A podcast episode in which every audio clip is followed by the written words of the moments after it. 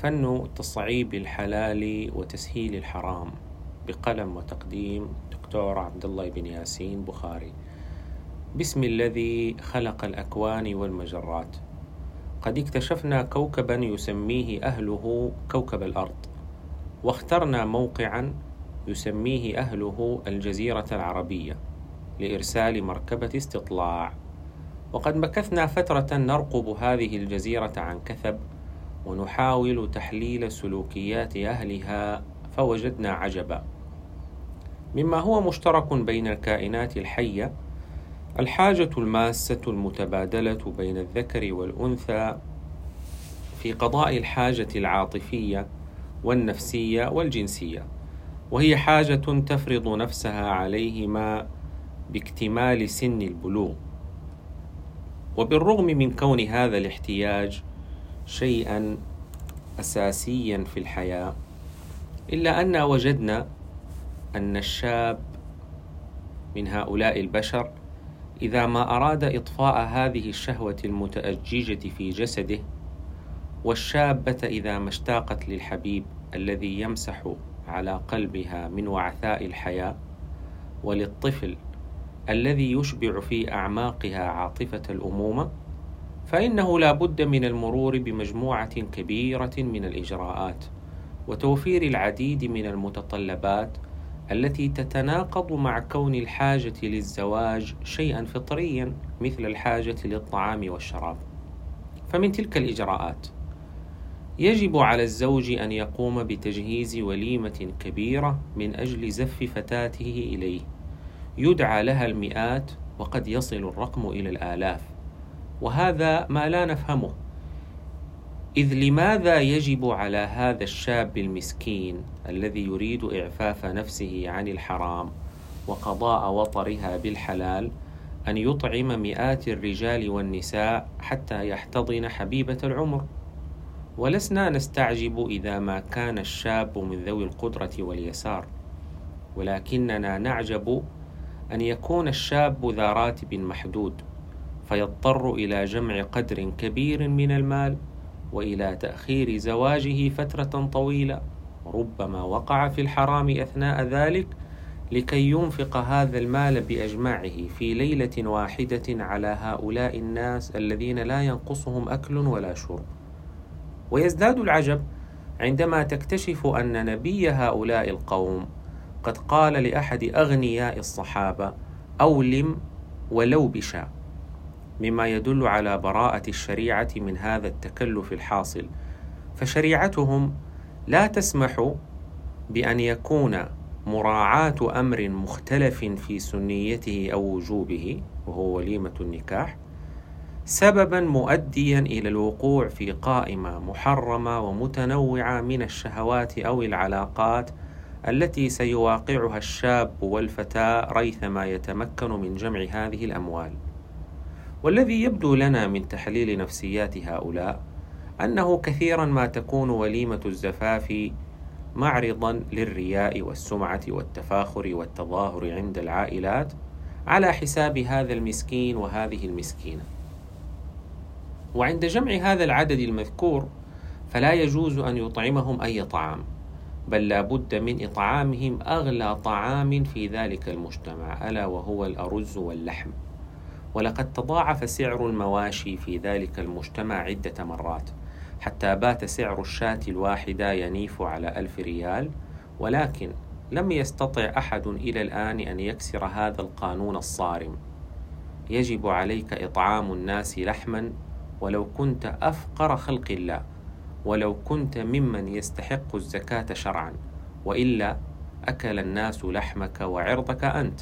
حتى لا يتركوا منه مزعة لحم. وليست حفلة الزفاف هي المناسبة الوحيدة بل هناك مناسبات قبلها أو بعدها تزيد وتنقص وتختلف أسماؤها من بيئة إلى بيئة. ومن الغريب كذلك أن كثيرا من أفراد هؤلاء المجتمع بات يرصد أرقاما مبالغا فيها لمهور بناته وكأنهن بضاعة تكون جودتها على حسب سعرها. رغم أن زوجات نبيهم صلى الله عليه وسلم وبناته وهن سيدات المسلمين بلا نزاع كن أخف النساء مهورا. بل إن فاطمة الزهراء سيدة نساء العالمين. عندما أراد علي رضي الله عنه أن يتزوجها لم يكن عنده شيء يمهرها إياه. فأمره النبي صلى الله عليه وسلم أن يمهرها درعا كانت عنده. وزوج أحد الصحابة الفقراء بما يحفظه من القرآن.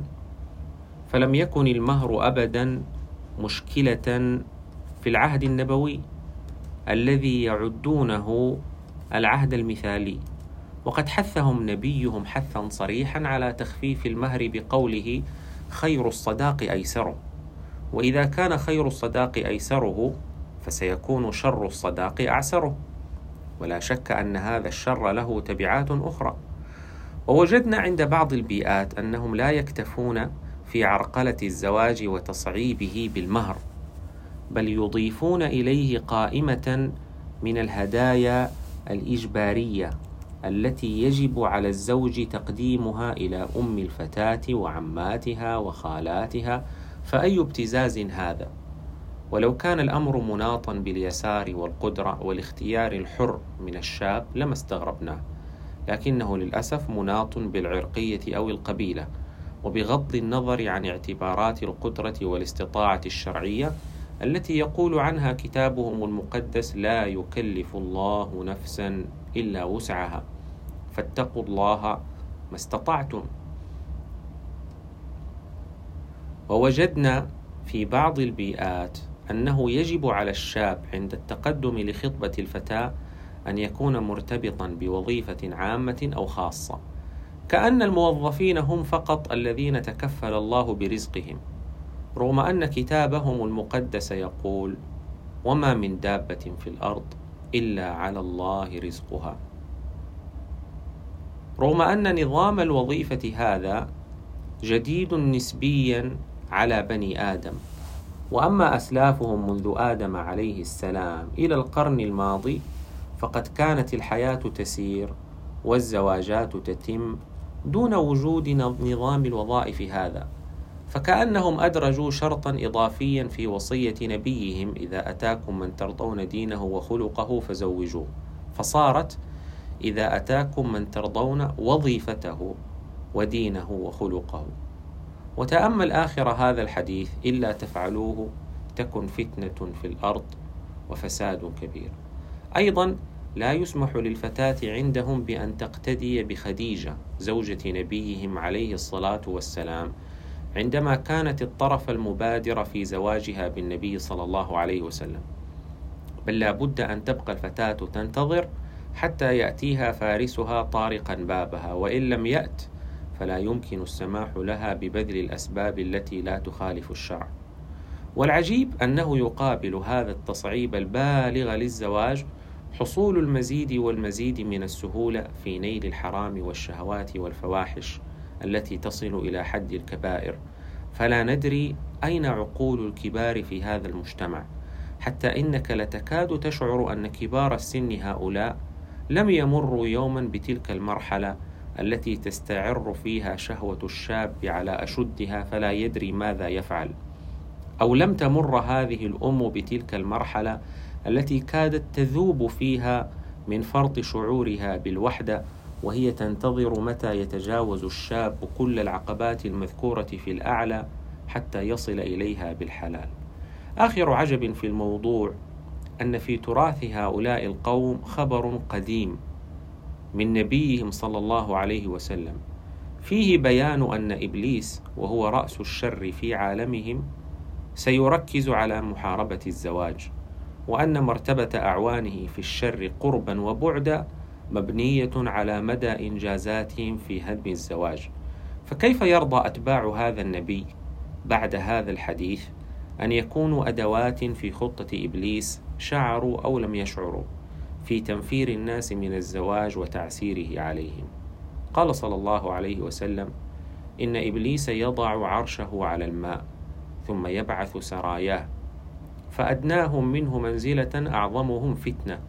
يجيء أحدهم فيقول فعلت كذا وكذا فيقول ما صنعت شيئا. قال ثم يجيء أحدهم فيقول ما تركته حتى فرقت بينه وبين امرأته. قال فيدنيه منه ويقول نعم أنت. قال الأعمش أراه قال فيلتزمه. هذه خلاصة تقريرنا عن ذلك المجتمع الإسلامي. معلومة وفقا للهيئة العامة للإحصاء في السعودية يبلغ عدد العوانس 227 ألفا وثمانمائة وستون عانس والمقصود بهن من بلغت 32 سنة دون أن تتزوج وهو ما يعادل 10% من السعوديات إجمالا وفقا للهيئة. وهذا لا يشمل المطلقات وفئات أخرى. قرابة ربع مليون عانس. اللهم نبرأ إليك من هذا المنكر.